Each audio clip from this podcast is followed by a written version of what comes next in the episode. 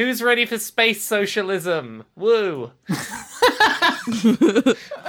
All right, so how do we start these seasons? It's been so long since we started one. I don't know. We all make some chuckle fuck jokes, and then you actually tell us what's going on.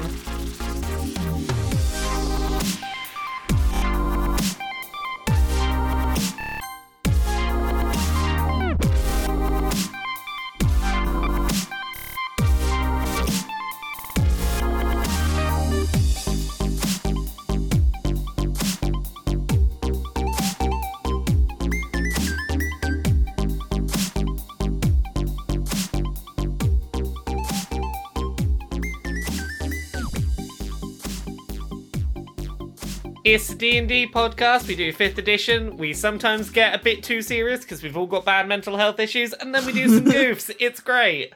We cry a lot. Now you said a lot of scary words there. I heard Dungeons and Dragons. That scares me. I don't know any of those rules. Am I gonna be able to listen to this show, Laura? Yeah, you are, because we don't really know the rules either. We all work it out as we go. It's fine. You'll pick it up. What do I need to know to enjoy this show? Nothing. We'll teach you it all as we go. Uh, you, there are numbers. They range from 1 to 20 normally. 1's pretty bad, 20's pretty amazing. Lower or higher than that is very rare. We we see whether we can do things and we tell a story together if the dice let us. But this is season five. Do I need to listen to the earlier ones?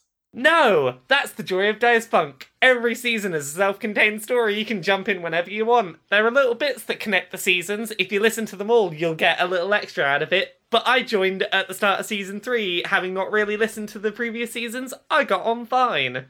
That sounds great. I love the show already. Also, who am I?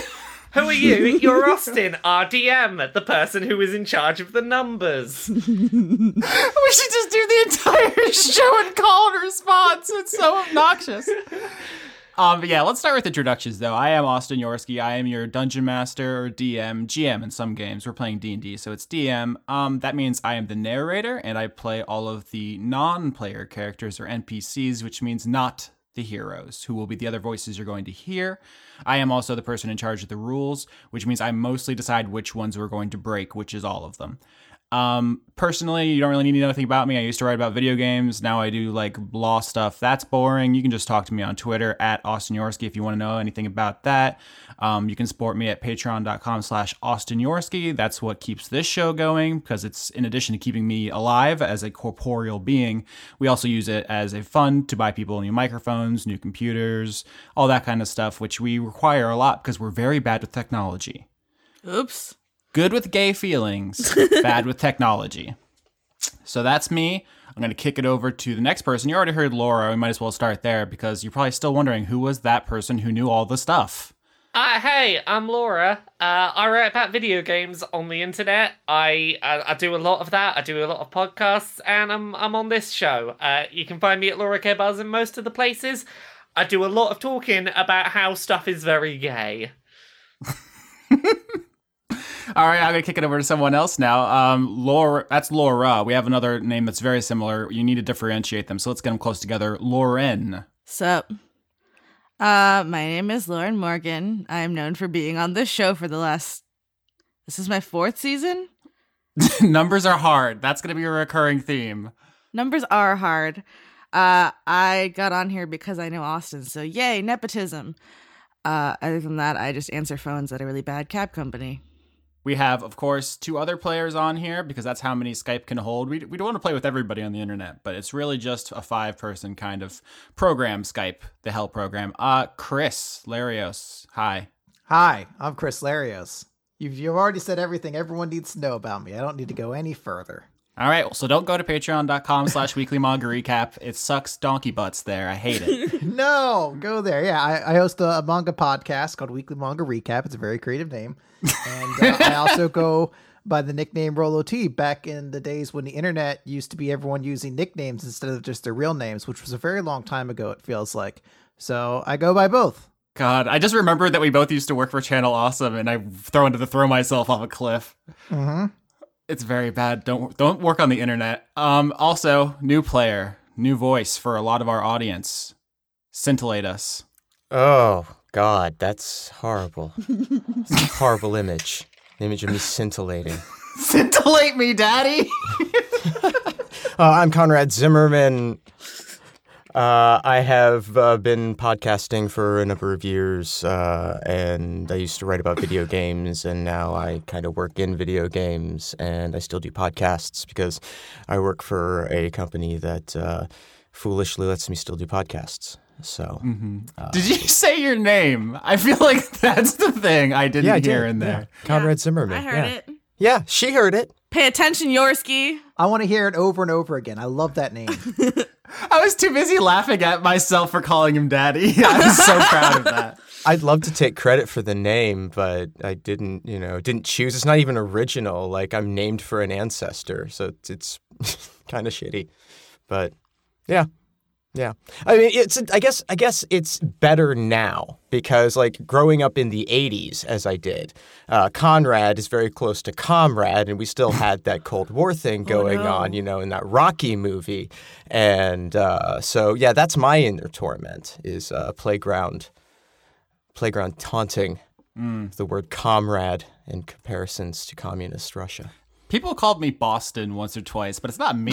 It's just like a- a- it's just like it's like a, a taunt with no end game. I don't get it. I, I want to like imagine you sitting outside on like the schoolyard curb and a bunch of kids go past and like smell you later Boston and the next shot's you at home crying into a pillow just like so wounded by the nickname.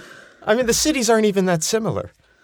Yeah, it's entirely different culture. One's got Matt Damon. Um, we got Geography jokes. we got to start the show. Um, all right, so season five of Dice Funk, a real play podcast. What's the word I'm looking for? Tabletop D and D podcast, where we tell a story. I am the not important characters. They are each one important character, and now they're going to tell you about who they will be embodying this season. um, before we do that, though, we may as well set up the well setting uh, I don't think it's a very well kept secret that this season we are going to explore the, the final frontier. Boston? Fuck off. uh, so every season of Dice Funk moves a little f- ahead in like technology and time, so it's inevitable that we would reach space. But maybe you didn't think we get there so quickly. We did. We're in space now.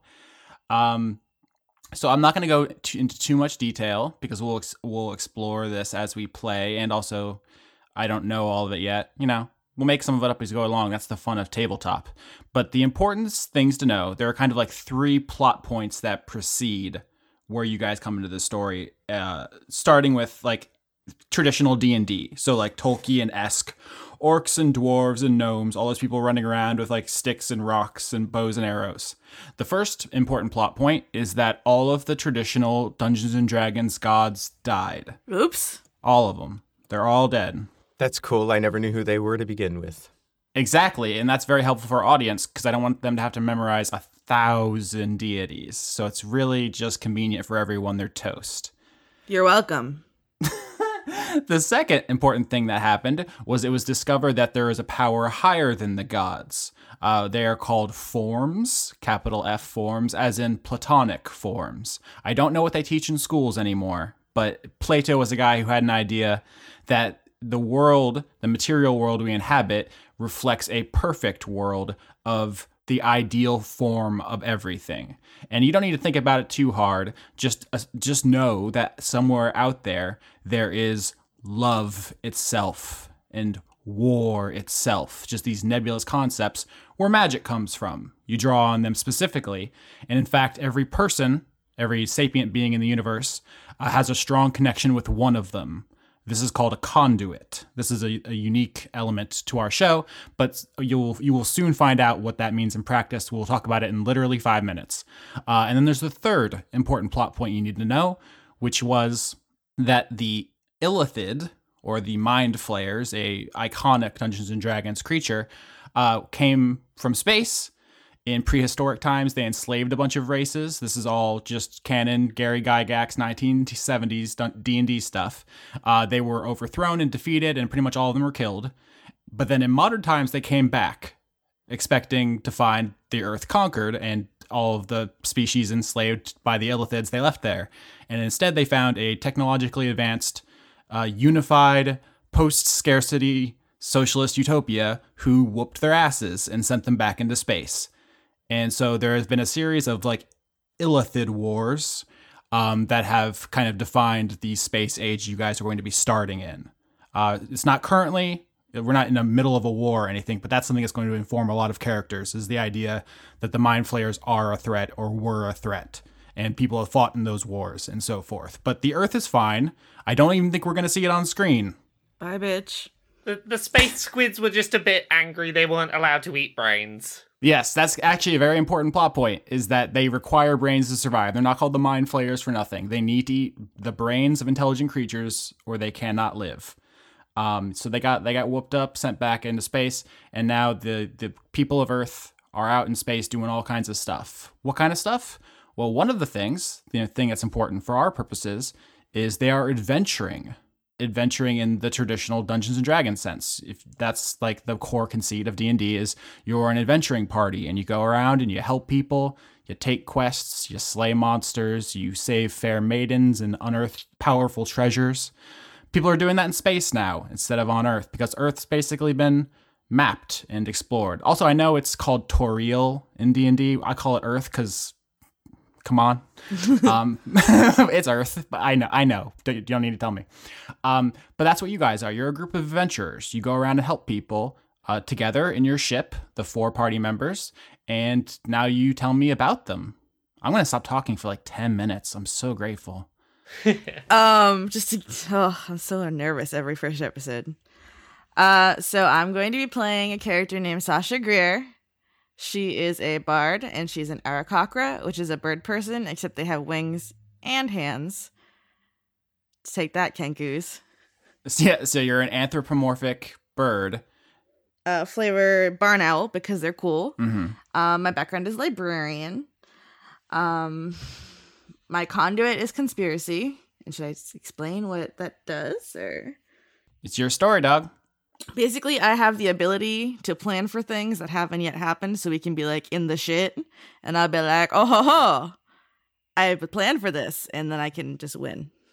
So yes, expanding on the, the conduit thing I introduced earlier, as the conduit of conspiracies, you have a powerful connection to conspiracy itself, a force even more powerful than the gods, and that allows you to plan for things that no normal person would be able to plan for. You are constantly planning and scheming, and it's going to come in handy as we will find out.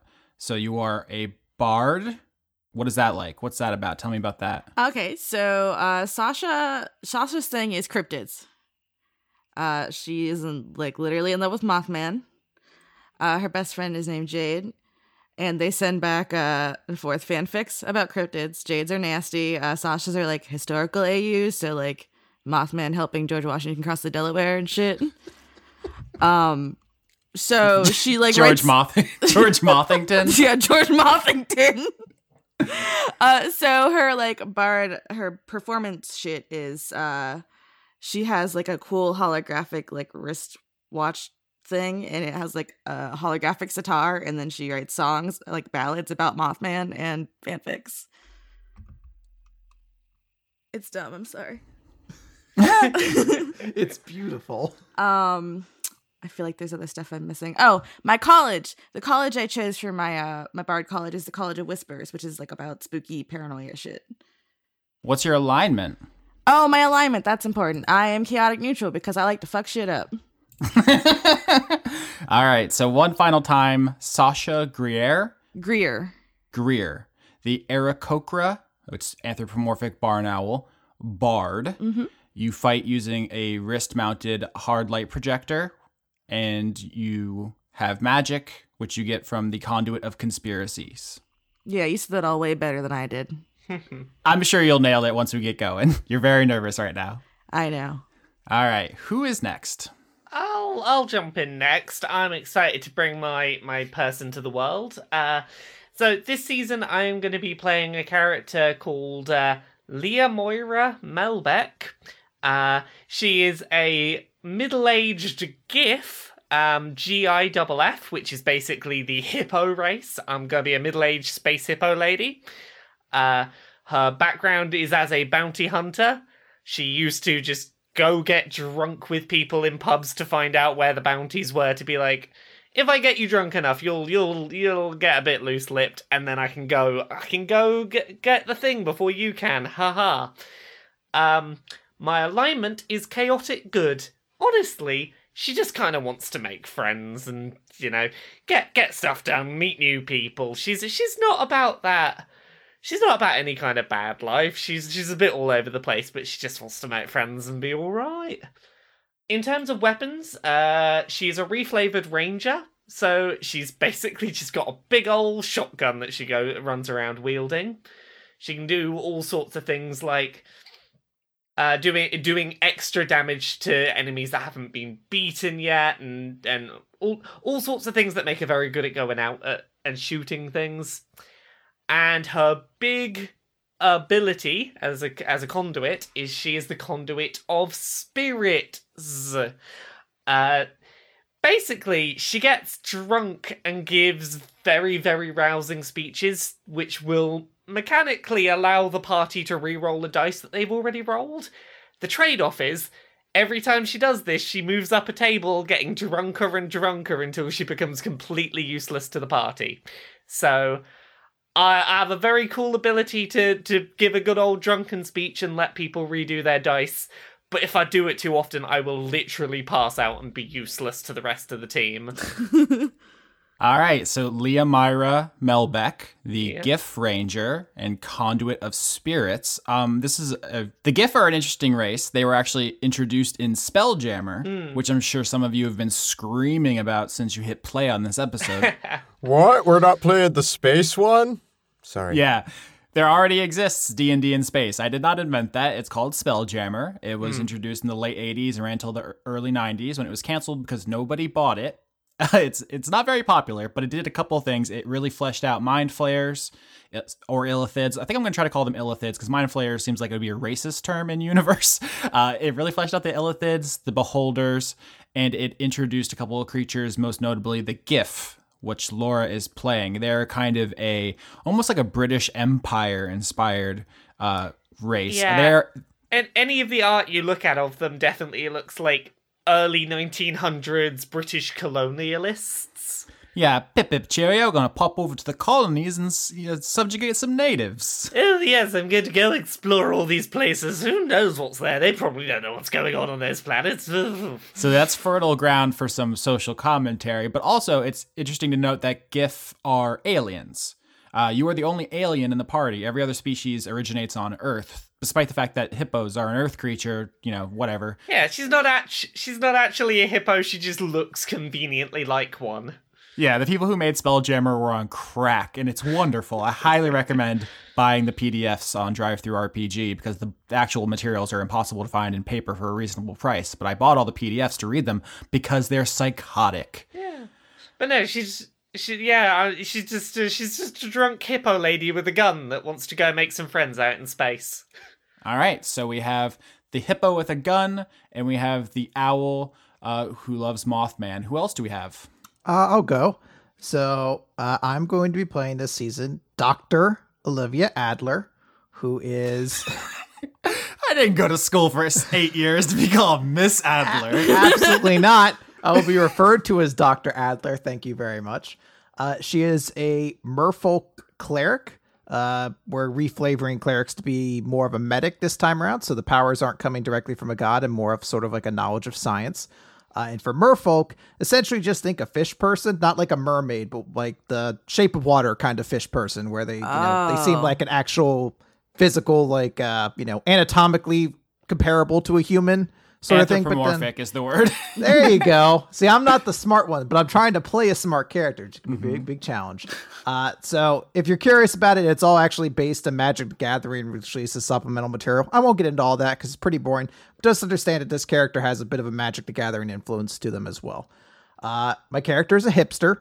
She uh, enjoys uh, drinking chai whiskey cocktails, wearing skinny jeans, and drinking or uh, and listening to electro swing music. Uh, and she also uh, is biotic. She has like biotic powers. You ever played Mass Effect? It's similar to that. Uh, she has a chip in her head, allows her to manipulate things in a telekinetic sort of way. Not telepathic, but telekinetic.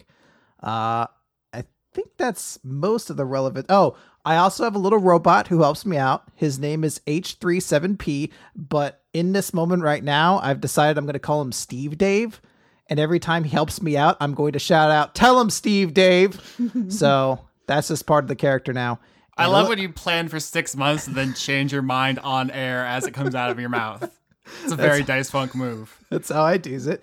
Uh, and my character is the conduit of prevention. Uh, so she could do two things with that. One of which is that she can basically cast counterspell uh, when she needs to. Uh, counterspell being a very thematically blue thing from Magic Gathering, uh, but she can cast it to protect people.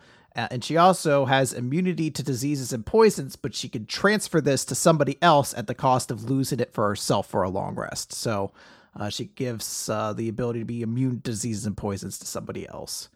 Uh, she is a lawful good character, uh, and the reason she's lawful good is because she has a uh, an oath that she's made that she will help anybody she can, that she will not let people die regardless of what that person's alignment or positioning is. So she will not kill anybody, and she will not leave people to die either. So in a D&D campaign where you've vowed not to kill anybody, it's going to be very interesting slash difficult, but you do have a weapon. Yes. Uh, she has a little laser pistol that she can use to to zap people, and she also has spells that could potentially hurt too. But she's she's definitely aiming not to do that. She's aiming to help the party more. So she's not uh she's not oblivious to the idea that you know sometimes combat is needed to move things forward. Uh, but it's worth noting that she'll make sure the enemies aren't dead afterwards either. So that's her that's her goal on all this. She's here to help people. All right, so one more time, that's uh, Dr. Yes, doctor. Thank you, doctor. Olivia Adler, you nailed it. uh, the merfolk cleric and conduit of prevention. Uh, a lore note is that in D&D, there are like a thousand different kinds of fish people. There are merfolk, merrow, Sahuagin, which I just loathe having to say out loud with my human mouth, and Triton. Uh, the, in our Dice Funk universe, these are all just different kinds of merfolk. So don't sweat over the fact that we are contradicting the book that you bought from Wizards of the Coast. It's fine. That's it, right? Nobody else. All right. Okay, now we can get started. One more guy. Oh. Who else we got? Oh, okay. So um, I am going to be playing Dregg. Just Dregg. How'd that spell? D R E G G. Dregg. Don't need none of your fancy names. No, no, no, he does not. He's a one name kind of guy. He's a pretty simple guy. I, I wanted to, I always like to reach for something that's like I can't uh, usually easily identify with when I roleplay. So I decided to create a character that was large and imposing. Uh, so Dregg is an ogre. He's about uh, nine feet tall. Uh, and he is very, very large. Um, so big. he's He very big, though. He's a very He big boy. He thick. He he is a very big boy. Uh, he is largely imposing. He's very intimidating. That's what he does more than anything because he's not actually much of a fighter. Um, but he is a conduit of obstinance, uh, which uh, will represent itself in the ability to, uh, once per long rest, ignore all combat effects from a single source. So once every mission, you can point at someone and say, fuck you in particular. Pretty much, yeah. Uh, now that doesn't necess- that doesn't equate to you know protection from the death that said damage could inflict after combat is over. But uh, for that encounter, at least, uh, he's good to go. Um, but he is. Uh, his background is he's a, he's a he's a paladin. His background is uh, criminal and uh, his uh, law, he's a lawful evil alignment, and he has a uh, one of those dark, horrible backgrounds that he doesn't talk about. Aw. That I'm sure he'll have to talk about at some It, point. it's fine. Once once the captain's got enough drinks in him, like try and drink him under the table. We'll get them stories out eventually. yes, yes. Good luck with that. That's a lot of alcohol. she, she's a lot of hippo lady. Oh, we have we haven't actually talked about uh, everyone's positions on the ship because, as I said, you guys are an adventurer party. That's what they're called in the future. That term has come back into vogue. You're just adventurers, um, and you all have roles on the ship. So, what's everybody's role on your ship? Um, I'm the captain. I keep everyone in line, make sure they're they're doing their stuff, and basically try and prevent inter-party conflict because the last couple of seasons of this show have had a bit of that. and Captain Melbeck's not about that. She's about having a crew who are gonna, you know, stay on one page and do a job. Oh, I totally forgot to describe my character's appearance on any level other than him being big. Neither did I really. I'm I'm hoping like I'll I'll work it out as we go. I, I, got, I do have one thing that I, I he does uh, have a particular weapon that he favors. He has a pair of brass knuckles. They're called right and left. That's dope. uh, R I T E and L E F T because you know it's four fingers and and and they're it's it's interesting because they're so that he can read them. Aw. It's so he can identify which one is which. Uh, If you guys get trapped in a dungeon, he's your man to figure out which way is which. Oh, yeah, so that's that's his that's his the one key element of his character that I think is important. That he has these brass knuckles that you know read right and left on them, upside down to everybody else's perspective. uh, all right, so Dregg, the Dregg. palad, Dregg, Dregg. the Dregg. Drag. We're just gonna keep doing that for a while. Dregg, the ogre paladin, uh, conduit of obstinance, and you are what on the ship? What is your role? I am. Uh, uh, oh, I'm I'm in charge of security. I guess is the idea. Mhm. I'm the big guy. Absolutely. Oh my god, I forgot to mention my character's best friend is a minotaur called Big Star. I was waiting for it. How did you? What? How could you forget that? I it, it slipped my mind because it's not on my character sheet, but it's very important that everyone knows that his actual name is Big Star, followed by a star picture. It should be. Yeah, put it in your bonds. The bonds boxes for Why have friends. you not put that in your bonds? It is. I just didn't pay attention to it. I'm a bad person. Put Sorry, it everywhere. Put it in your items. Put it in your proficiencies. my skill set. Don't need animal handling, just need Big Star. Uh, I, I my character spent eight years becoming a doctor so that she could fix the ship's engines and so she could help cook all the food. Uh, this is gonna be one of those seasons, huh? Uh, Sasha's the like strategist. I make plans. Mm-hmm. Good luck, y'all. So Captain Le- Leomira Melbeck, who's the captain. Doctor Olivia. I keep fu- you changed your last name right before we started recording, so I keep what's what is it? That's because my last last character's name was the main character from my zombie, and I forgot.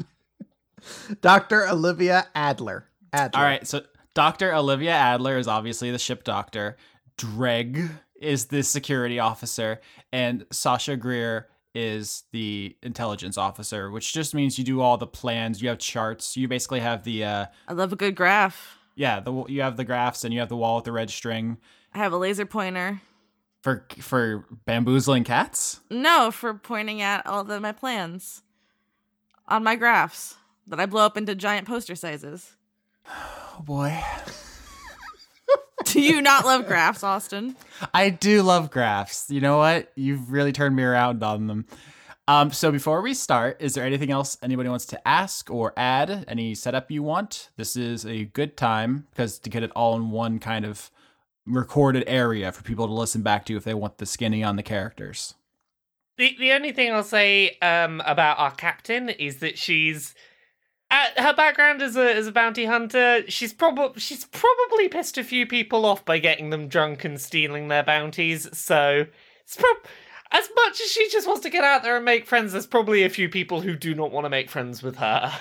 So you have not always been successful at making friends. That's what I'm taking away from this. Yeah, it's like here's here's the thing. Some of these people. Oh my God, it's already of, started. Some of these people, I'm sure the captain would go. Didn't we have fun drinking though? Didn't we have fun drinking though? I'm, I think that's how she would see it.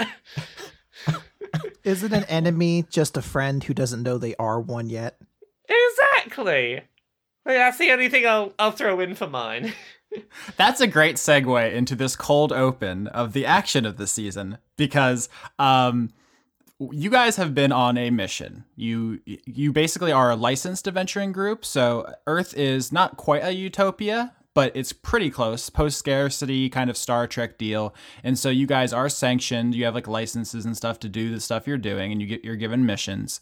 And the one you're on was to hunt down some Neogi, is what they're called. They are a Spelljammer exclusive race that was kind of added as the villain uh, because traditional villains like orcs were given a lot more characterization, so they needed a new villain. I'm putting pictures of Neogi into the Roll20. They are big, hairy spiders, wolf Oh, no. spiders in particular, but instead of having uh, spider heads, they have uh, slimy eels for heads, and their two front legs are like grasping claws. Um, you guys have been hunting these guys because they are inveterate slavers. Their entire society is built around slavery uh, for reasons which can become yours with a low price of only one history roll. Ooh. And we start the season where you guys have tracked them back to their ship. Uh, their ship, which looks like a mosquito full of hate. It is a sleek vessel with the landing gear kind of looking like a pair of legs, and it has this back section that's blood red, like the back of a mosquito. They are pretty sick. I think the iconic Spelljammer ship for my money. Um, and you guys have caught them on the landing pad loading slaves into it.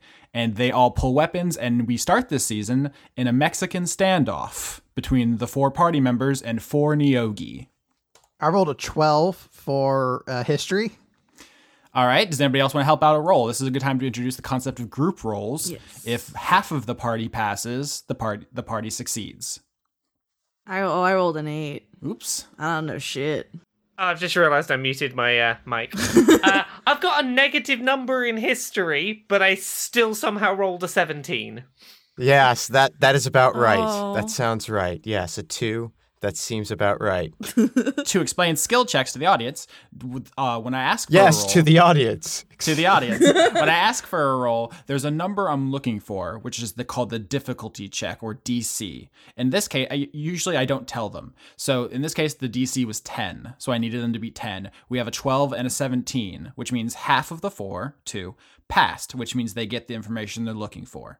So, uh, first things first is the ship they're trying to get onto is called a Neogi Death Spider. Death Spider, one word if you want to Google image search it. I recommend it. It looks badass.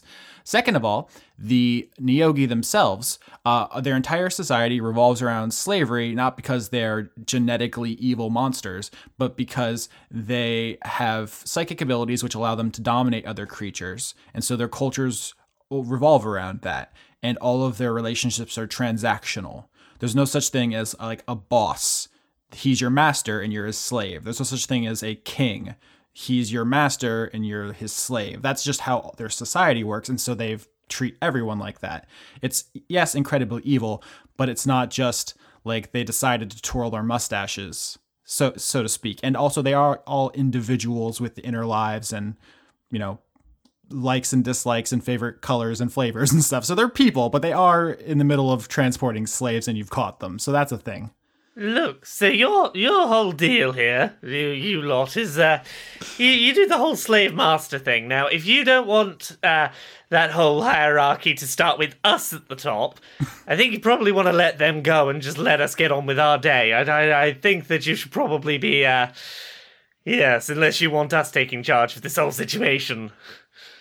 All right, so I want to set the scene up a little bit. So there's these four Neogi, these furry, huge spiders. I say huge; they're huge for spiders. They actually only go up to about like your knees, um, but you know that's still incredibly huge for a spider. And they have these disgusting, drippy, slimy eel mouths at the end of their necks, and it's really gross. And they all have weapons. So, like Olivia, you're pointing your, you know, laser pistol at one of them, and he's pointing a laser pistol at you. And Dregg, you have your brass knucks pulled back, and that one has a sword, and you guys are kind of pointed at each other. Sasha, you use your wrist-mounted a hard light uh, projector to pull out a rapier. You know, like you shing at a, a light rapier, and the other guy's got a, a pistol on you.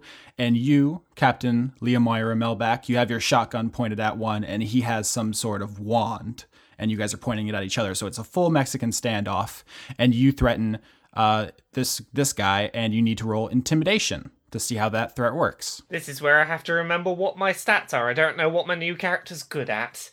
Intimidation. Okay, no bonus on intimidation, so that's just a d20. Oh no. That's a four. I am not very intimidating at all. However, I'm gonna I'm gonna show off a thing I can do. I'm gonna use my conduit of spirits to give myself a rounding, rousing speech, re-roll the dice, and try and be more intimidating.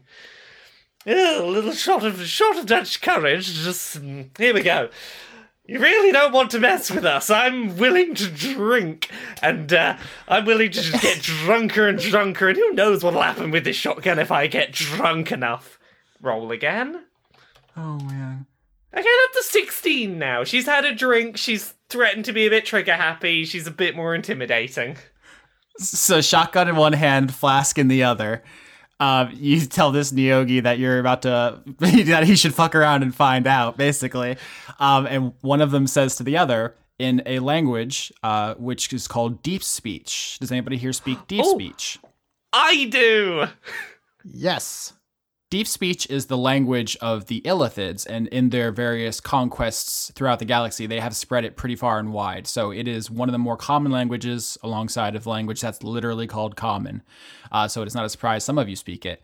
But one Neogi says to the other, um, "The captain is dangerous. Focus on the medic." Um, M- Malbec is just gonna is just gonna say back. You know I can understand you, right? All right, so you blow your cover on purpose, I guess.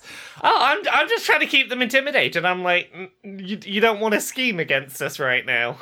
Uh, let's roll initiative for the first combat of the season. Initiative just means who goes first. I rolled a two. Not good. Eight. Oh. Uh, twenty two. What did I do? Did I, no, that's it. Should be. Yeah, I got a fourteen. All right, so you say, "Hey, I can hear you," and they turn and all go to shoot the medic, uh, Doctor Olivia Adler. Adler. Fucking hell, dicks. Um, Austin, do you want easy way to know how to remember it? is it like Irene Adler? No, it's a bad pun Oh because God. the nickname for Olivia would be Liv. So Liv Adler, live and learn. The great theme song from Sonic the Hedgehog 2. Sonic Adventure 2. All right, so they turn to shoot Dr. Olivia. Captain Melbeck, as the person who won initiative, you get the first shot. Okay, so um, I'm just gonna aim square at one of them with my shotgun and take a shot. So that is uh, what are the stats on my shotgun? Uh, that's an 18. All right, so you roll an 18 to attack. Now, there's a number you need to be above, which is called their armor class or AC, and you don't know what it is. I do. And this is the part where I tell you, you hit it. Huzzah! Which means I now get to roll damage and see how much damage I do. So uh, I roll d10 plus 2 piercing damage. That's 7 damage. All right, so one, the guy you were talking to turns to shoot Olivia, and you blast him in the back with a shotgun. He does not die, but you blast him in his furry butt. And now it is Dregg's turn. Dregg. Ah, I mean, you said how tall are they? They only go up to about your knees. Wait, my knees? No, not your knees. For you, it's ankles. All right, I was I was gonna ask because, I mean, I think I could just kick the one in front of me. Step on him. Yeah, Do do a big steppy. uh, yeah. Let's just s- literally step on the one that you said one's brandishing a sword. Yeah. What is that like a cocktail sword? to you, it is. To him, it's a mighty saber. It's Right. skewered into a piece of pineapple, but that shouldn't make it any less intimidating. yeah, I'm just gonna step on him. Um, All right. Do a big steppy. big steppy. I gotta figure out what my die roll is. Let's see here. It's just be. I got a ten. 10 is actually enough. Oh, okay. Yeah, roll damage. These are just furry spider guys. They're mo- they're mostly powerful because they enslave stronger guys to fight for them. You just happen to catch them in the middle of enslaving some guys. Uh, and D10 for damage, and I do five damage. All right, so you just do a running kick and you just boot this guy across the landing pad. He's still alive, but he did not enjoy that. Yeet. um, it is now my turn. So now all of these uh, Neogi are going to attack the party members. So uh, for Melbeck, we got a seven. That's not going to hit. For Doctor Adler. Doctor Olivia, For Dr. Adler, got another seven. That's gonna miss. For Dregg, we got a six. That's gonna miss. I like this. And then for Sasha, we got a 15. Are you fucking kidding me? that hits. What what attack did that one use? Did it bite with its little eel face?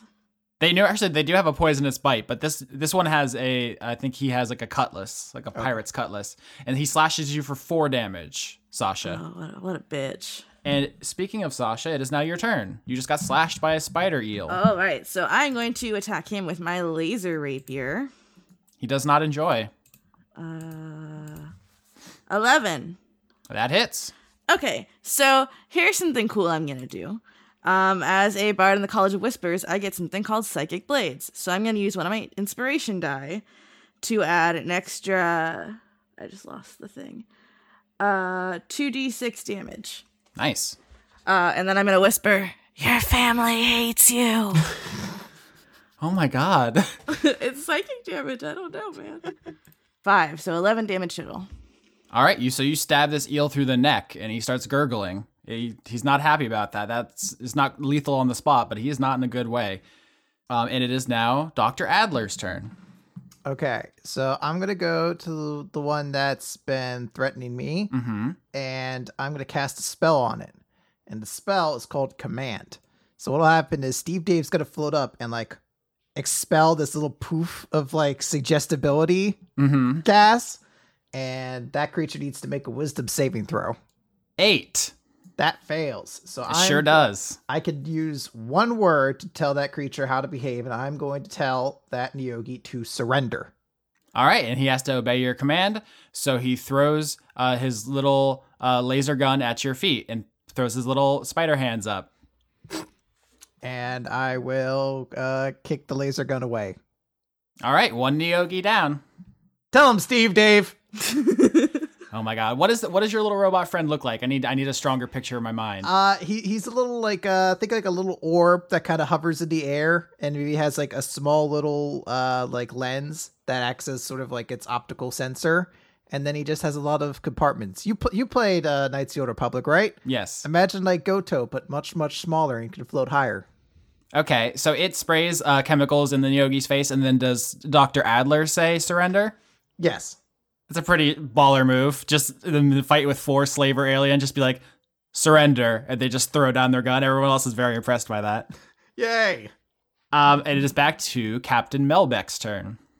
Uh, so Captain Melbeck is gonna get her shotgun back out, and before she does an attack, she's just gonna, uh, once again in deep speak, say to them, "Um, so the member of our team that you were going to uh, gang up on, remember, heard you say that, uh, just told one of your people to surrender, and they did." Uh, the rest of us have been kicking your ass. Are you sure you don't want to reconsider this whole trying to fight us thing and maybe just surrender now? Are you sure? All right, roll intimidation again. 13. Uh, that is not going to get them to surrender. And in fact, you see that that Neogi looks back to the ship, Uh oh. the Death Spider, as it's called, and you hear a roar from inside. Oh no. That is not good. Uh, the one, the one that looked at the ship before the roar happened. What kind of state they looking in? Uh, very bad. You shot him in the back with a shotgun, which is notoriously bad for one's health. Okay, getting getting another shotgun, shotgun blast. Gonna go, gonna go for another shotgun. Uh, eleven. Does eleven hit? sure does. Okay. In fact, the American Medical Association recommends zero servings daily of shotgun. Uh, so that'll be four more damage. Lethal or non lethal? Uh, non-lethal is what I'm going for. All right, do you want to paint me a picture of that? Uh, I'm going for like shooting, shooting in the legs. This isn't going to be fun. This is going to be painful, but I've probably not taken any vital organs out.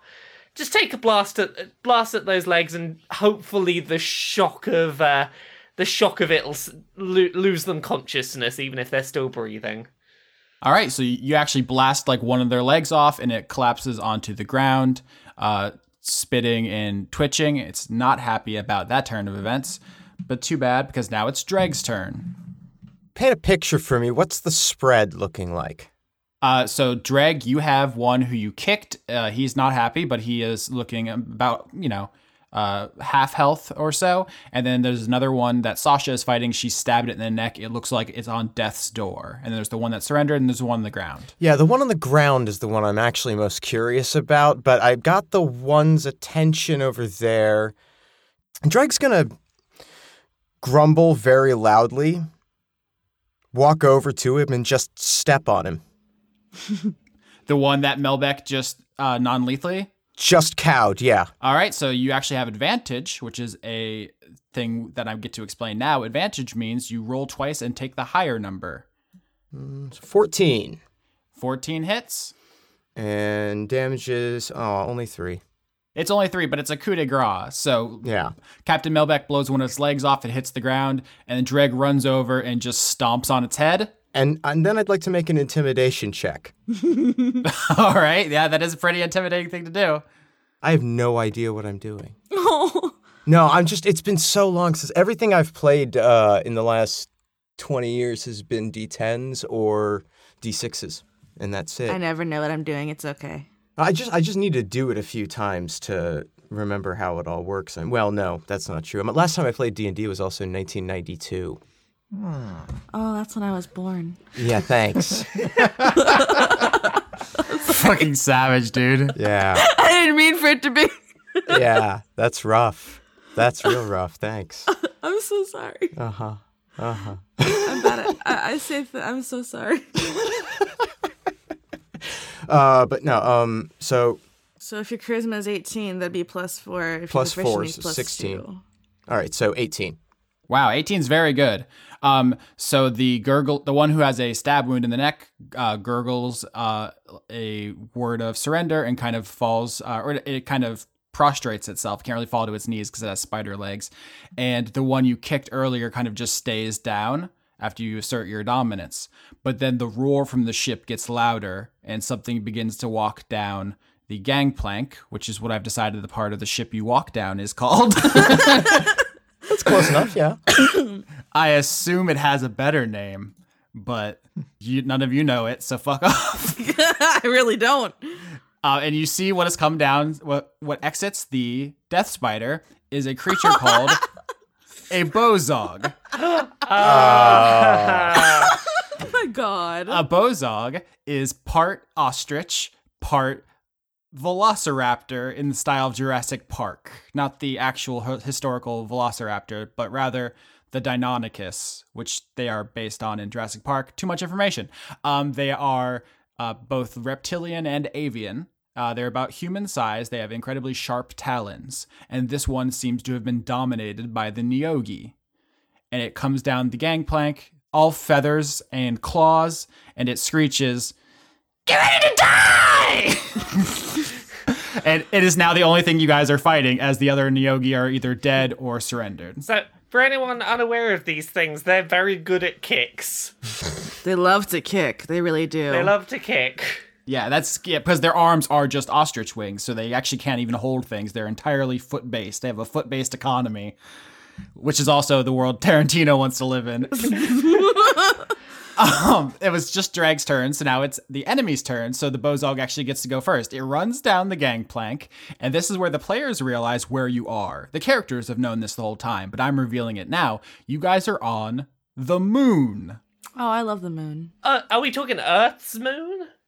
Uh, you guys are on a moon called Pell 3.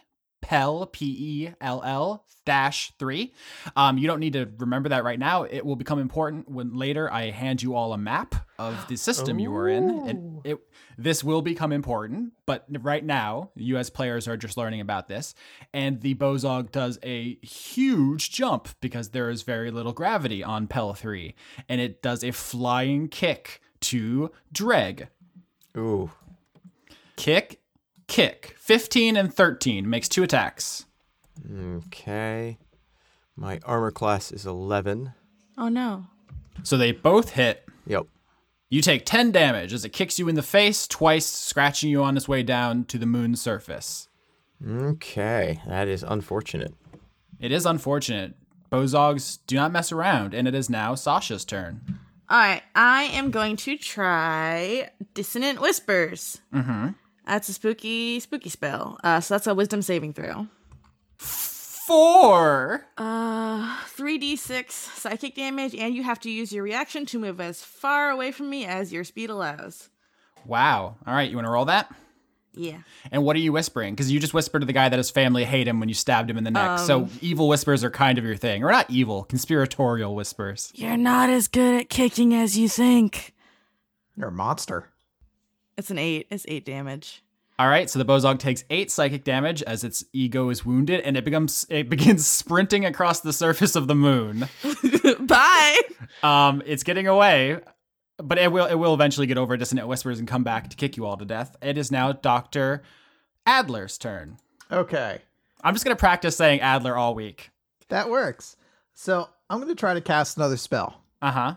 This one is actually one of my domain spells. So this is well, all clerics are domain of something. Sometimes they're domain of war. Sometimes they're domain of uh, light or love or the moon. All sorts of stuff. Uh, Olivia's domain though is a kinetic domain that we reflavored into biotic. So this is a biotic spell I'm casting, and I'm going to cast levitate on the Bozog. So the Bozog needs to give me a Constitution saving throw, and if not, it rises 20 feet into the air. 19. Aw. So you try to use your uh, psychic implant to lift the Bozog, and it just sprints right through it because its legs are so powerful. Well, I tried, guys. I can go home now. Aw. All right, it is now Captain Melbeck's turn. Okay, this bozog has taken damage already, hasn't it? Correct. Okay, I'm gonna use one of my cool abilities that I have called Colossus Slayer. Oh, snap.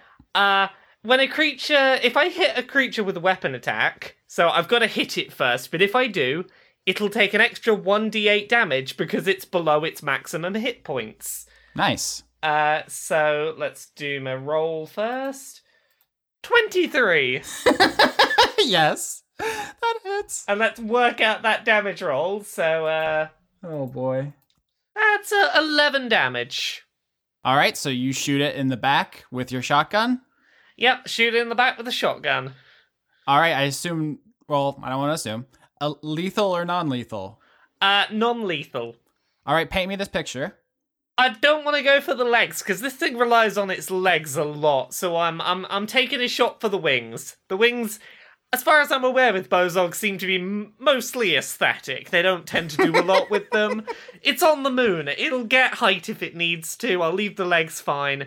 Take take a shot in the sort of wing-ish area. So do you go chasing after this? Do you guys have like a foot race across the surface of the moon?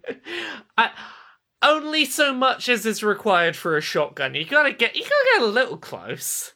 Yeah, so I like this. You're running. It's it's gaining uh you know distance on you because it's a very long-legged, lithe creature, and you're kind of a big hippo lady. But just as it passes out of your shotgun range, you kind of zone in on it with your ranger skill, and you wing it. Literally, shoot it in the wing. the centrif- centrifugal force of it hitting the, its outstretched wings spins it around, and it tumbles into a crater on the moon, uh, wounded but not dead.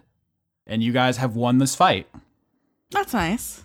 mm-hmm What do you do? Do, do we know enough from that history check to know whether once unconscious from battle, this uh, Bozog is likely to no longer be under control?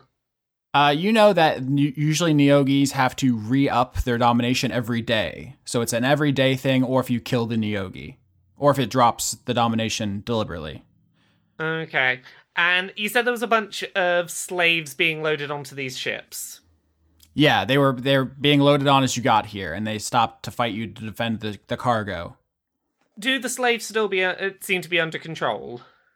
Um, you you have to walk up onto the, the gangplank to like the the cargo hold. There is actually literally a place on the Death Spider. This is Spelljammer canon. There's a specific slave section of the ship because that's how Neogi do. Okay. Um, I don't know about the rest of the uh, the, the crew, but um, Captain Melbeck's intention is very much to try and find out like are these slaves in a position where we can get them not slaving. I can fly in and take a peek because I can fly. That seems like a good call. I mean, if we just crush the Neogi beneath our very large feet, you know, that we all have. Yes. Yeah, reminder, there's still three cowed Neogi on the the launching platform. They're still alive though. Do we have like restraints for Yogi? Are there spider handcuffs? You tell me. Little fuzzy handcuffs. Yeah.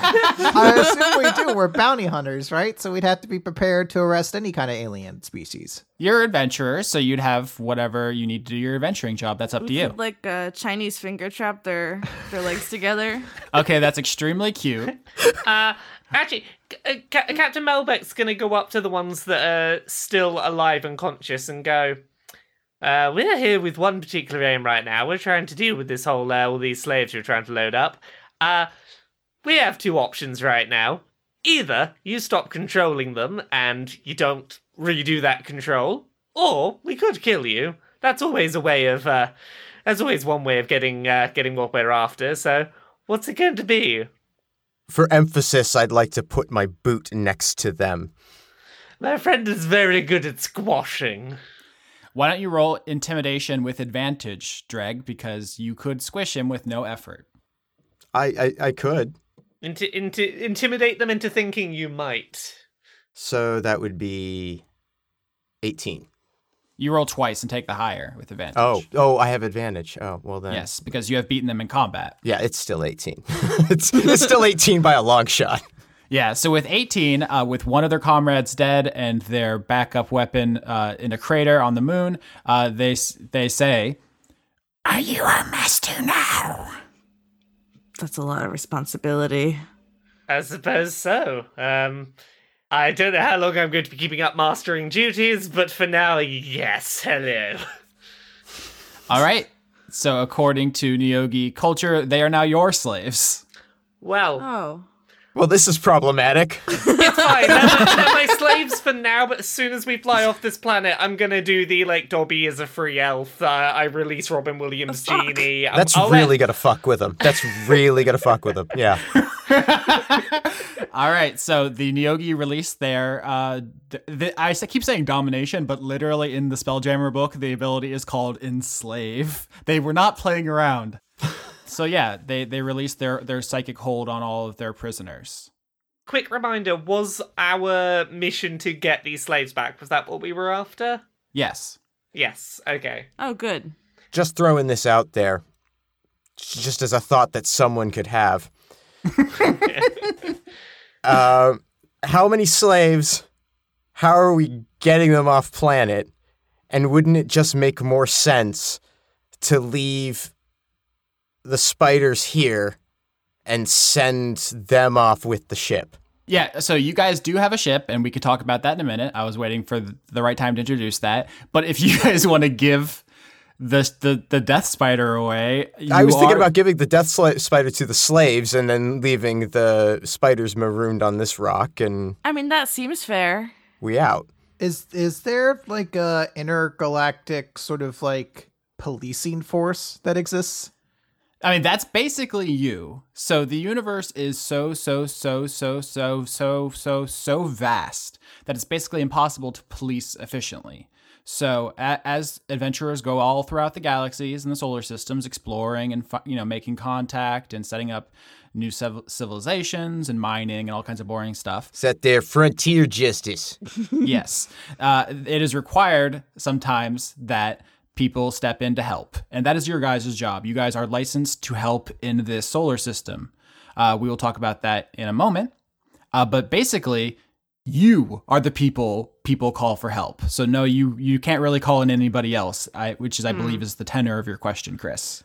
What I was most looking for is there someone that if we take these guys that we can deliver them to, or would we just have to keep them prisoner aboard our ship if we were like arresting them per se? Wait, you want to hang out with these guys? Well, I I'll say this. Livia's not going to be particularly cool with the idea of marooning them since that seems basically like sentient some sentient se- I can't speak today, but it seems like that'd be killing them essentially cuz they wouldn't be able to eat. Uh, Pell three is inhabited, so Okay. they would be able to make it back to civilization. You would not be just murdering them in a long, cruel way Okay. if you leave them here. Okay. Fuck them. Yeah. In in in that case, my my gut is like, okay, let's get get the slaves. Let's not worry about taking taking the spiders with us. All right, so I think Sasha, you volunteered to fly up to the Death Spider and check it. Yes, flap flap. All right, so you flap up onto the ramp. You walk up the ramp into the hold, and you see there are cages uh, and cages full of bozogs in here, and they're all screeching, "Help me, please!" Hey, hey, Help!" no, shh. It's okay, babies.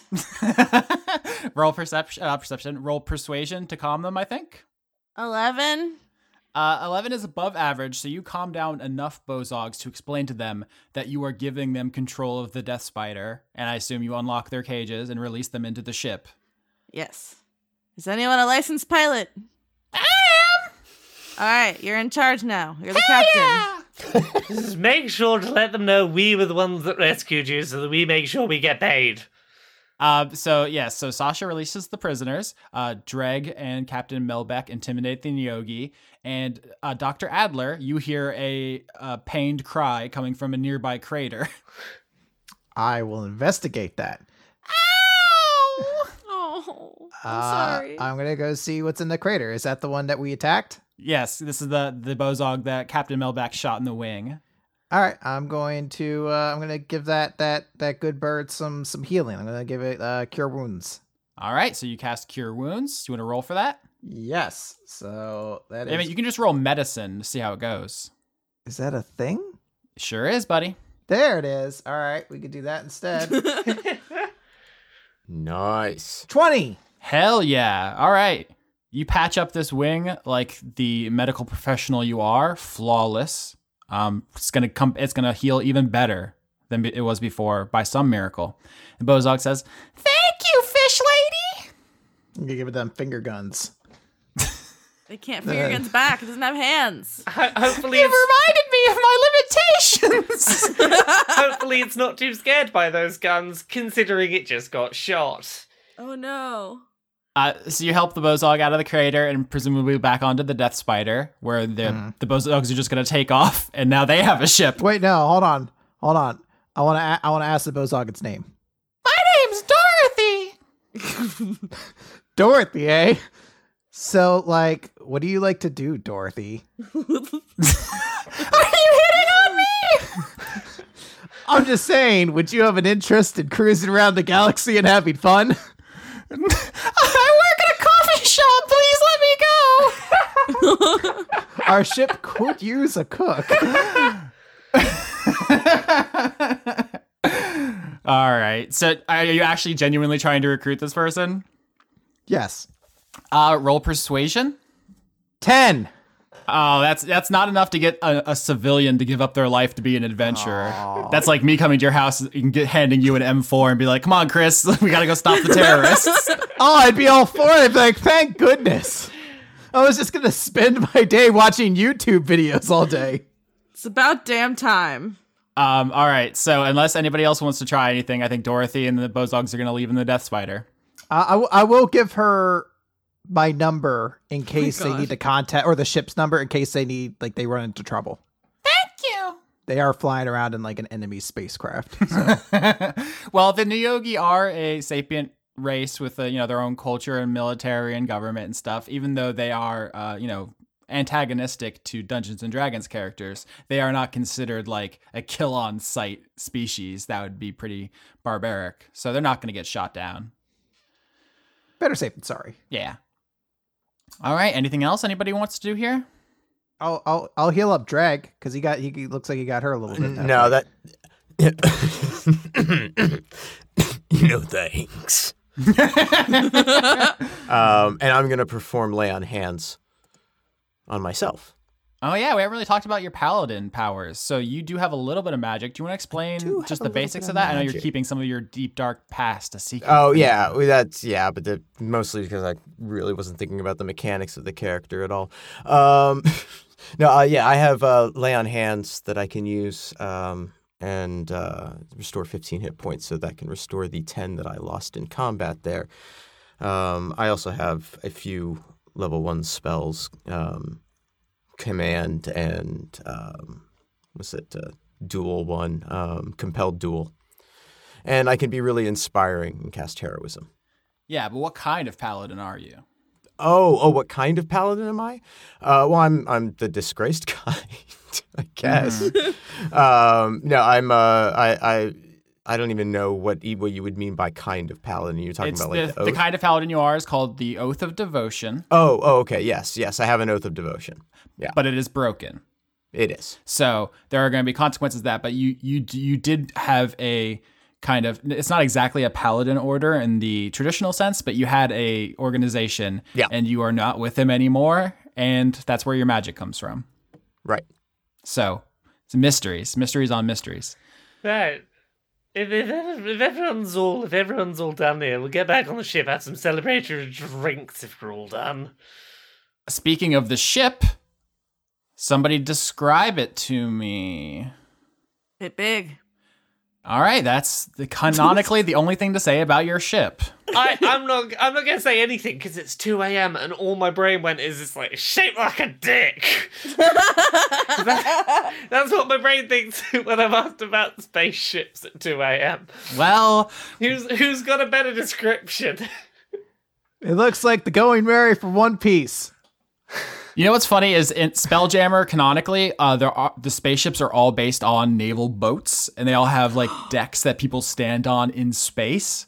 Oh my god, all the ship names I came up with were fucking jokes on old school ship names. So that is very Spelljammer. Um, we are going to go with a more traditional view of space. So uh, you guys do need to uh, be inside when you're out in the void. Um, mostly, we'll talk about that. It's all. It's a But I love the void. The Void is very good. Um, for the record, uh, the reason you guys can go to any planet and breathe for a while without immediately asphyxiating is because of something called air envelopes, which is a Spelljammer concept. But rather than the Spelljammer explanation, which is that air is sticky, which doesn't mean anything, idiots. Um, rather, you all have just kind of like chip implants, which um, magically generate breathable atmosphere around you, but it uses up your, um, you know, metabolic fuel. So eventually, that that will run out. As if you are, you know, stranded on an alien planet or in the void, you will eventually suffocate, just not immediately. That is air envelopes. Anyway, so you guys go to your ship. What is it called? What does it look like? This is a very important decision to make. So I'm sure it will be handled with a lot of care and fore consideration, and certainly not rushed. Um, in terms of like ship designs, like I've always liked the design of the uh, the original Normandy in Mass Effect.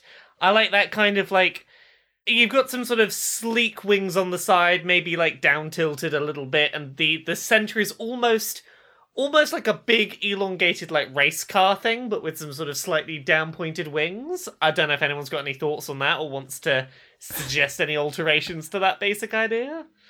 I just googled that and I like it. Or we combined your two ideas. It's the what if the Normandy was a dick? I am up for the Whoa. dick, the dick shaped Normandy. What if it's just like a big tube? Oh my god. It's a, Isn't that actually a thing in comic books? The boom tubes? probably That's a transportation device, though, not like an What is actual a ship. spaceship, Chris? let's all fly around in like a 1980s, uh, like just a flying saucer. I would be down. All right, so it doesn't sound like we have any consensus on design. We'll say that for now, it is a combination of everything we've said.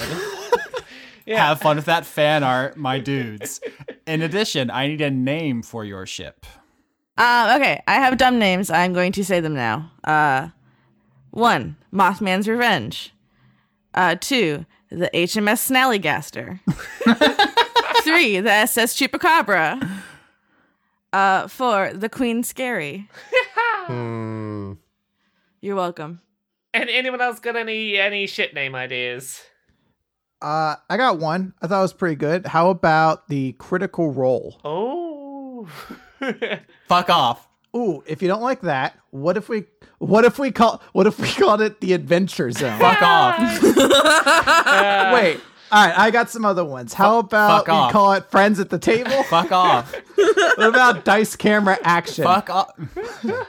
Dice Friends? Look, I typed good D&D show name into Google and this, these are what came up. So I, I, I put a lot of hard work into this. No, it's ship names, not show names. Uh, Oh, so we we can't call our ship D and Diesel, the D and D show about Vin Diesel. Listen, I vote HMS Snallygaster It's called the SS Butt Munch now. because I like saying Snallygaster. Conrad, you got any ideas for a ship name? I mean, Vin Diesel's really into D and I would listen to that podcast. Wait, am I the only one who did their homework? Oh my god, that never happens. I happens. did the homework for team names. I didn't do ship names. Oh, see, I didn't do the team name homework. Just like in high school, I did no homework. I'm gonna throw myself off a cliff. How about a deconstruction of what a ship name would be? Because normally ship names are very like large, extravagant, and kind of like imposing in a way. So what if we do like sort of an inverse of that, and our ship is called Chad? I mean, I also don't hate Chad. and your rival ship will be called the Virgin. yeah. Uh, Oh. the absolute simultaneous disgust noises. Thank you.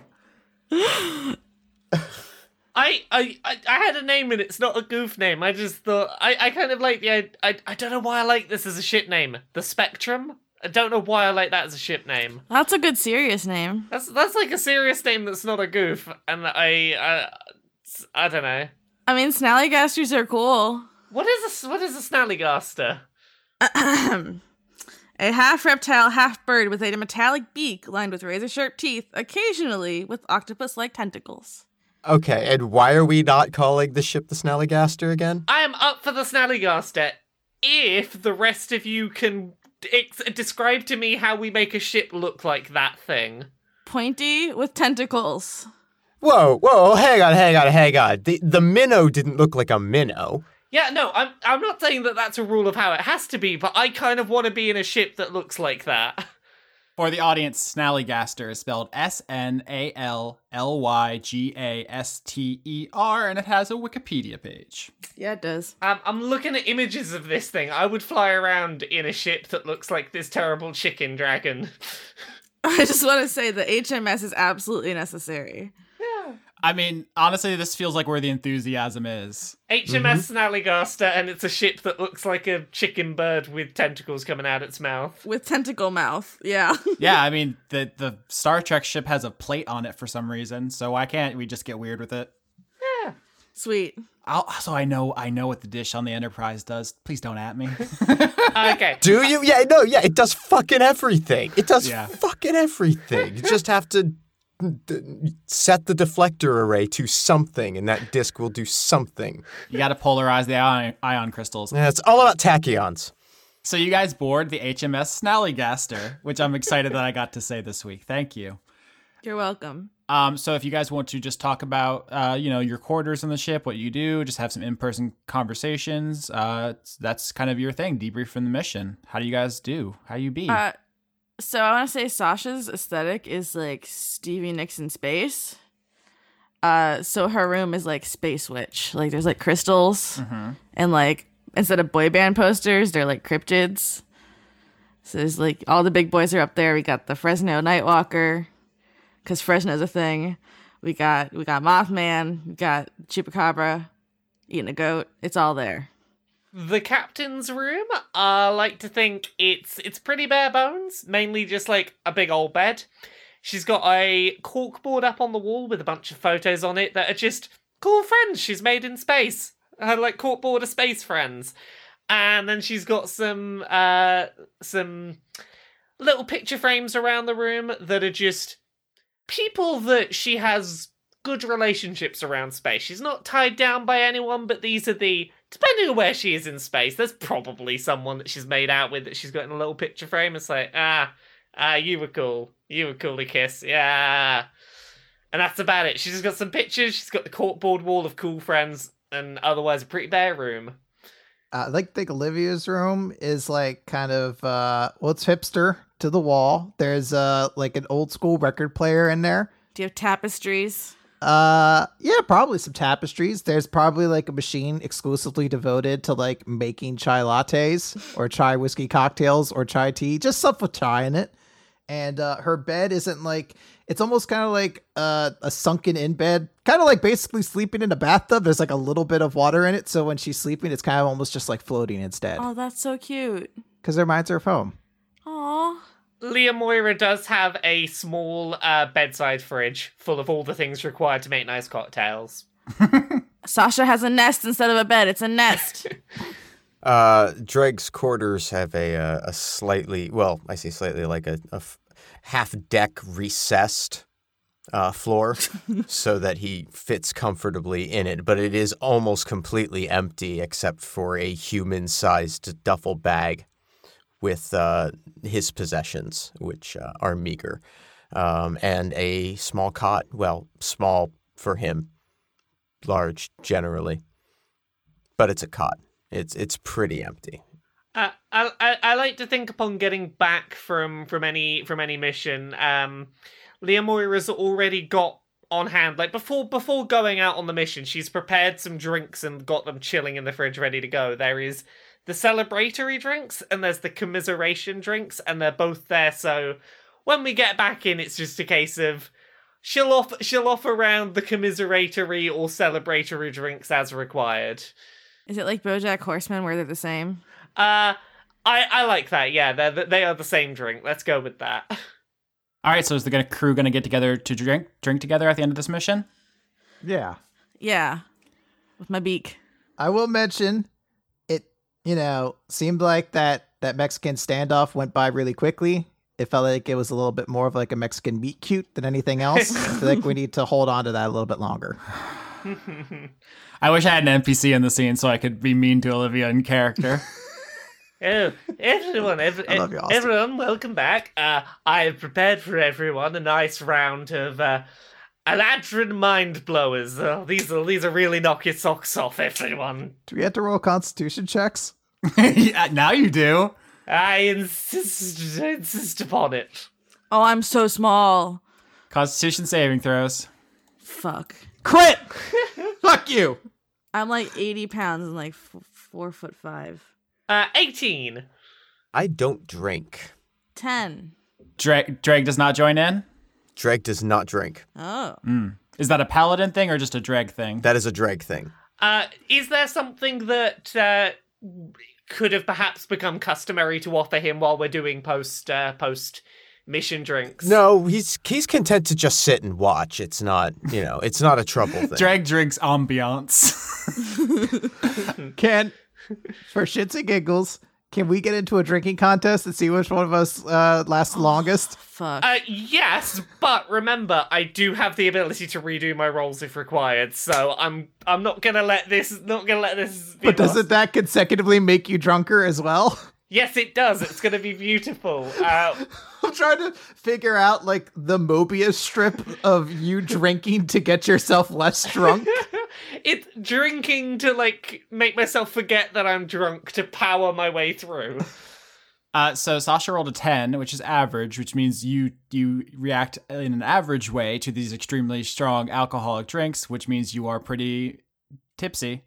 I'm gonna crawl under like the couch cushions or something. Oh, you're making a nest again, dear. You do make the best nests. Whoo, whoo. sorry, I'm sorry. You, you, dear, you're the one who's made the nest. Oh my lord. I just want to point out Sasha's very small. Mhm. So yeah, we we, It's a tiny bird. we just generally have a nice, friendly unwind after a job very effectively done. We did very well there, I think. Fucking owned him. Uh, Olivia will say, uh, "You doing? You doing all right there, Dregg?" Hmm. Hmm. It's fine. You did very well with your intimidation. You were, you were, uh, cer- certain, certainly a threatening foot you've got. They're small. They are indeed. They're even smaller when we we put them next to your feet. Your feet are, your feet are frankly fabulously large. I, I, I, I uh, I've, I've never, I've never felt more petite and demure in my life than when I put myself next to one of your wonderful feet. All right, Tarantino. Yeah. Y'all are fucking weird. Uh, Sorry, I've had I, I've had a few drinks. Uh, Don't take anything I say too much to heart. It's fine. We did a good job. No. It was you did wonderfully, dear. I just I I'm flattered. I am. But um I'm I'm just not interested. Oh, it's it's it's fine. I I I I, I promise you, I have enough interested It's a professional courtesy thing, you see. I have enough interested suitors dotted around the galaxy. It's really, it's really not a problem. Of course you do. Of course you do.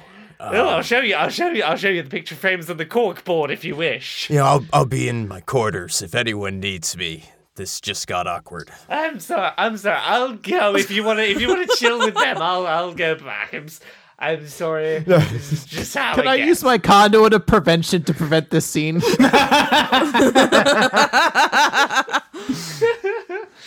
All right, so you guys make everything extremely awkward, and you guys, Yeah. I assume, at the end of the day, go to bed.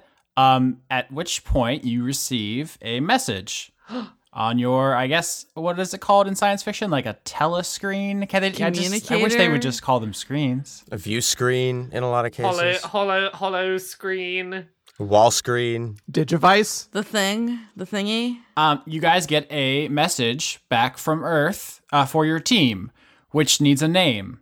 So, what's your team name? How do people refer to you? Um. I, my, my favorite name I came up with was Vodka Aunt and her no inter-party conflict squad. Anyone else got a name? A little long, perhaps. I didn't do that homework. I have four suggestions. The vulgar specialists, Yeah. Hmm. the mid the midnight knights, No. the tough bastards, or the Zexy dreamers. I do like that one. I hate all of them. I I will note all of those names are come up by punching the names of the original four Golden Girls characters into the Wu Tang Clan name generator. that does rule. Uh, I I I had a statue, uh, or Star Trekkers brackets across the universe. Oh. How very firm of you. Uh, Jeez. what were yours again, Chris? I I remember quite liking one of them. What were yours, Chris? Uh, vulgar specialists, midnight knights, tough bastards spelled T U F F. I might add, Oh, I And- love it. and Zexy dreamers. I like tough bastards. Same. I I feel like you if you had to file that paperwork with like the people in charge of like the Adventurers Guild, they would they would be very upset with you. what if it wasn't the actual word bastards, but it was bastards, but with the word stars in it because it's space? Oh. But the bastards. Yeah, tough bastards. yeah, Who are still it. the tough T U F F bastards Please. I love it. that fly the snuffleupagus or whatever it was called. Snallygaster, bitch. Snallygaster, bitch. Hold on, I have to see this written out. The bastards. oh boy. What if you're just called the bastards and just like the I mean the word star is in the middle of it. Yeah, we're the ba- we're we're, we're the bastard. Uh, we're the bastards. With with the star is like in like italicized in the word. I love it. That means Big Star will have to join us one day because he's a big star. Did you do this whole thing to just sneak him in the back door? No. Okay. No, I, I did it for the joke of these are all being Golden Girls names brought to the Wu Tang Clan generator. I need to know from you what what Golden Girls character name generated this. I have to look it up because I don't remember. I feel like that might have been Rose, but I was gonna say it sounds like Rose. Because if so, we could have the Rose Bastard. The Rose Bastard. Because I would have thought Sophia. That's true also. All right, so while you guys are doing this in the background, I just want to say you guys get a message. It's probably addressed to like some boring serial number. It's like adventuring party A seven three five zero six twelve, but then in parentheses the bastards.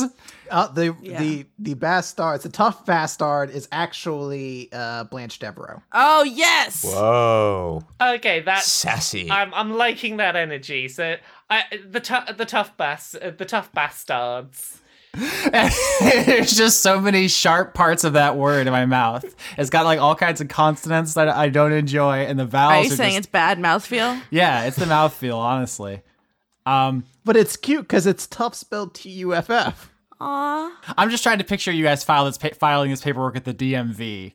Is all is all I'm thinking about. Yeah, no, it's I know state employees, they don't care if you just pay the money and don't make a mess of it, they'll put anything down. Yeah. yeah. I, I'm just picturing um Leah Moira's at the DMV and she's like, "Look, I'll give you, I'll give you a bottle, a bottle of something nice that'll take the edge off the rest of the day. You'll just, you'll just smile and look the other way, okay, dear."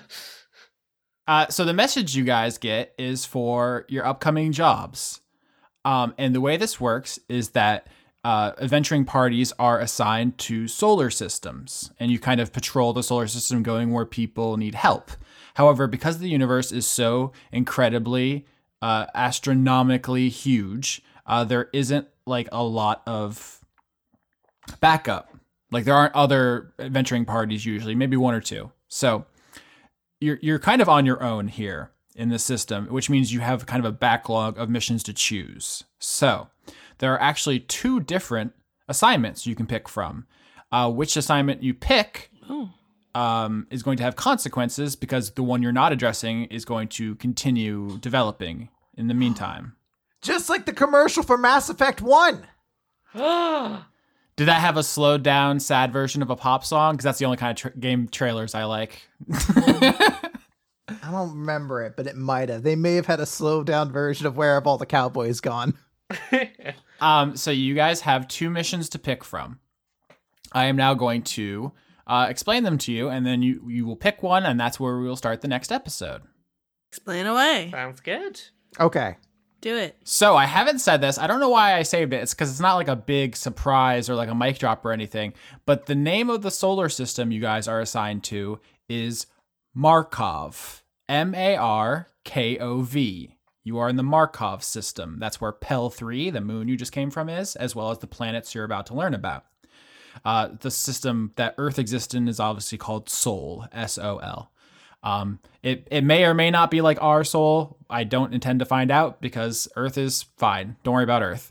Um, but the the Markov system has a number of planets, and there will be a map published on at least patreon.com slash Austin Yorski. That's where I'll upload it. You can go on the Discord, link in the description as well, eventually. Um, also, that's where character sheets will be. I'll upload them on both those places and anywhere else you guys want. It's not a it's not a big deal, but you don't need to see them. You can enjoy the show without seeing the character sheets of the maps. That's just something extra if you're curious. But let's get to it. The two missions that you are informed of back from home that you have to pick from. The first one is on a planet called Fermat. F E R M A T. Uh, Fermat is a small, it's a planet high in metals and it's extremely irradiated and poisonous and hazardous to life. It has essentially no atmosphere, and so it is constantly pelted with asteroids and the sun's UV rays. It's uh, barren of life and it sucks in a major way. Also, there has been a distress beacon from the planet Fermat, and you have been assigned to find out who is in distress there. So that is the first mission is a distress beacon on a terrible irradiated planet. The second mission is on a planet called Hypatia, H Y P A T I A. This planet was a boring rock planet like many others. However, it was uh, terraformed by the company Valaman Aeronautics. Nice. Um, it is now a nature preserve for endangered animals. Um, more specifically, megafauna, which is the science word for huge animals, animals too dangerous to keep on Earth and other planets, presumably, because the world of D&D is full of just terrifying monsters, and they can't be safely kept near people. So they were all relocated to Hypatia, which is an artificially uh, terraformed nature preserve now. And the mission there is that there were there were reports of poachers sighted on Hy- Hypatia. No. So those are the two options of missions you have, and whichever whichever place you go, whichever place you make a priority, will be less. The situation will be less developed, so you'll be able to intervene earlier. But you're going to need to go to both. It's just about which one you are you are willing to prioritize. Uh, I say the distress beacon. No, yeah, logically that makes sense. Uh, what's what's both your reasons for the distress beacon over the other? My logic is that the distress beacon on a planet that's like just constantly being hammered and is full of radiation means that person may not have a very long chance of survival. Right. Whereas poaching, we could potentially still get there. Like even if they poach animals, we could still get there to like free the animals before they get off world. Yeah, But it feels it feels like there's a more limited clock with the distress signal. That's how I feel too. Yeah. It's like somebody somebody has asserted themselves the act of asking for assistance with a distress call, hearing that there are poachers. There's like, yeah, okay, well, I I am very much like I will go with all of you. Um, that is a very strong party decision. The only thing I will suggest for the poaching thing is, uh, a we've just seen the ability to take control of things. These are very big, powerful things. If we turn up, that that might be a situation. Also, your argument that like, oh, the people actually actively called for help there. Animals can't really call for help. So we I know. I I think I think you've made the right decision. I'm just putting the the the points on that side of the table. No, it's rough. So what? We just grab the spiders off of Pell three. We take them over to you know the the planet with the animals. Oh, because we're their Moss. No. then we control the animals, the, you know, the really big dangerous animals, because they are our slaves. Please, d- pl- please say this is all dragon character, being like, "Well, we are masters, so we use our slaves."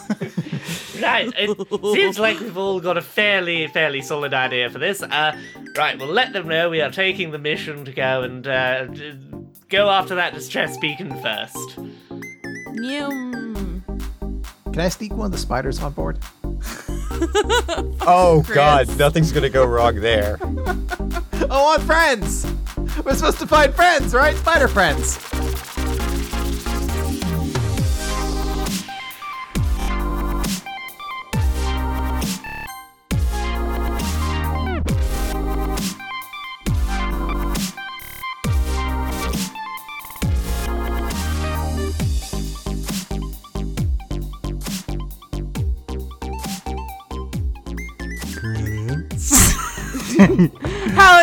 Better than you got any uh credits? I do have credits, Lauren. Thank you for asking. In fact, I have all the credits that you could possibly want for September 2018. Would you like to hear them? Uh, we do music first. There's actually a lot of music because we're crediting both the end of last season and the beginning of the new season all at once. So we have New Jack Mantle, an arrangement of The Mantle from Nights into Dreams uh, by Overclocked Remix. We have Linear Groove, an arrangement of A Type and B Type from Tetris, also by Overclocked Remix.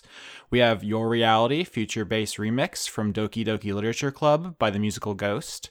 We have Morning Thinker, an arrangement of Thinker from Armored Core 4 by Overclocked Remix, and The Sound of the Galaxy, an arrangement of Freedom's Progress from Mass Effect by Overclocked Remix. Wow, I'm impressed. You have heard a music. I've heard a single music, just one music. How was it? Musical. Fuck off. All right, do you want to Uh, read the executive producers for September? Damn, I wanted to say the executive producers. Well, you didn't say it. The executive producers for September are Joseph Tombrello, Extellaris. random web person. Griffin McElroy. I don't think so. no, probably not. It's a good joke, though. Thank Do you you. think we did it, boys? I don't think so. Uh, Jesse Young, Devin Smith. Brent, the best lover I've never had. Goatley, The Cult of Gorfanax. Savard Nakasimova, Paul Mullen. Toshikuro. Oh gosh, my my mouth did a thing. Mhm. Toshiro Kuro, editor of Attack on Dice. Brendan Williams. Possum Kingdom refugee, take me to the Possum Kingdom. Dr. Goatman. Andrew Grothin. Levi, the young conduit of not mad, just disappointed. I feel like that's you. Oh. Francois V. Kevin Dobbins. Robert Dakin. Anthony Sauvier. Morgan Rapp. Meow Mazel. That's That's like a very French cat. Meow, mm, meow, meow, Mademoiselle. Yeah. Meow, meow, Matthew Schultz. Melody the gay shark. Same. That's just a Dice Funk character. character. right. Ian Uh. Morgan. Rain, conduit of wetness herself. Uh oh. Emo Git. Eventual Eden. Fubar. Brittany and Jermaine Walls. Ashley. No, just Ashley. Dirge Novak. Sam Stanowitz. S. Kearney. John Kerry. the former presidential candidate John Kerry. Uh, Joseph. Yeah.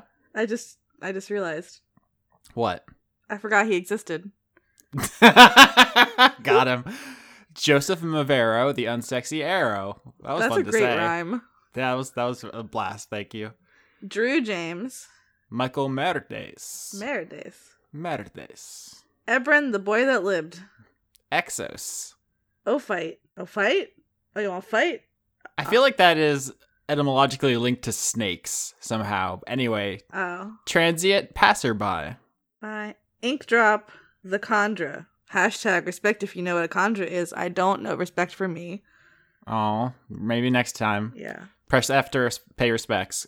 Ah! Conduit of Q jumping itself. Oh, I'm so happy I get to read this one. Uh, Justin Berthiesel, conduit of oh itself. Ross Vita. Stay tuned for a wedding. Ooh, some people are just gonna start announcing like engagements and like childbirths in our credits. Oh my gosh, that's that's a lot of uh responsibility. Yeah, Bloody Roar needs pangolins. It does. Saritha, conduit of puns. Julian Phillips, Lindsay Pankhurst. Jeff Clark, Lauren Cates. Counter Fifth, Jack Clough. Richard G. Coles, Kiefer Lowe. E. Corin, Last Cruz. Dr. Tao, Sean Lyonsberg. Big Two Boy, conduit of getting dunked on. You. Oh. Oops. Matthias Leckitz. Janiac, form of candy flipping in a bouncy castle and giggling like a, and then it cuts off. They That's pretty good. flew too too close to the sun on that one. Harley Astor. Primordial orc.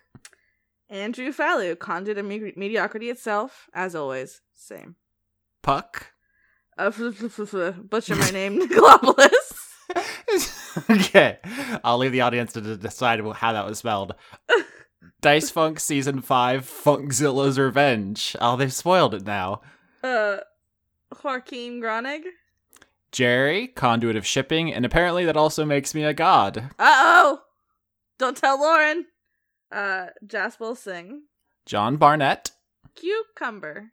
Hustlebones, Killer Cotton Shizno. Nicholas Dominic, Isaac Aravallo. Yam, Anna Michael. Andrew Birmingham, Douglas Williamson. the most wise guru, Z. 2361.9. Quench the Void, Vizzy, Huggles, conduit of the same river twice. J. Logan, conduit of queerness itself, The cast of Dungeons the Gathering. Notorious Stoltz, Victoria Melito. Scotty Vilhard, Aline. Mazjin, Criterion. Einar Johansson, Carter Rayner. Major Tam, Matthew B. Hare. Jorgen, conduit of name butchering Winewick Ford. I read a Zandra Light novel and TF'd into a patron. Transformed, I believe. Transformed. Okay. they, tried, they they got it into the word count, so They did. I'm impressed but confused. it's a reference to the way light novel titles are written. Oh, okay. Sure. Razumi Yazura, Albert West. Ken Fursel, Eleanor Nonante sees Periton. Scott Cummings, Starlight Glimmer did nothing wrong. Juman Jack, Mel Tish. Arjun de Koning, Grimlock. John Potts, Noah Sudret. Ziphosaurus, Elderly Goose. Salad Child, Seraph Stone. Caster UK. Elderly Goose. you just no, went no. I, went- I got lost and I got really excited about the goose.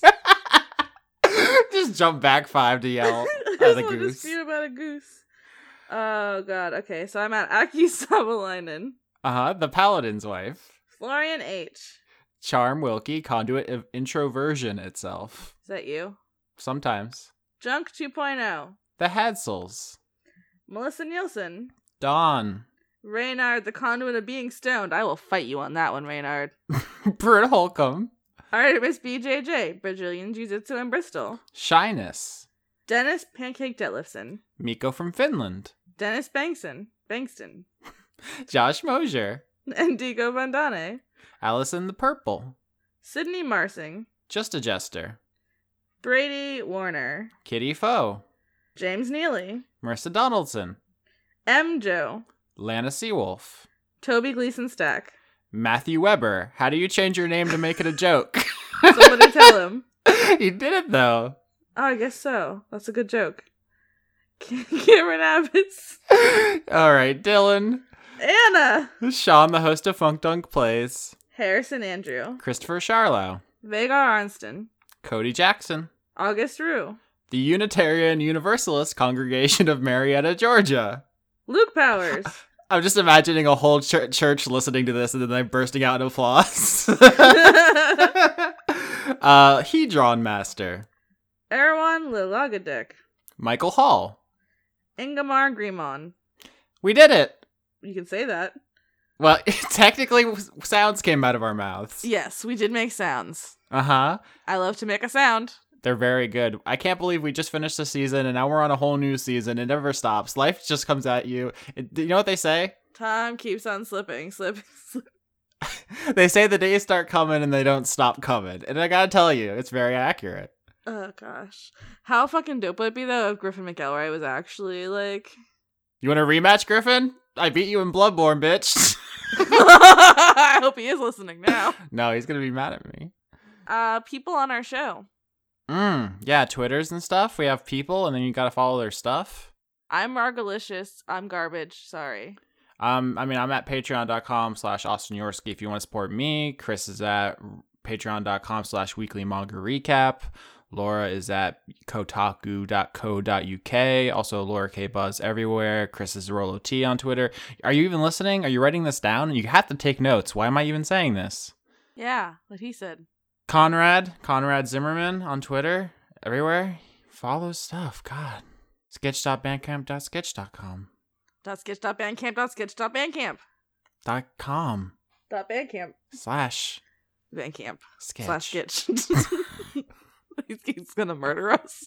there needs to be a supercut of every time we've tried to say that URL on the various credits.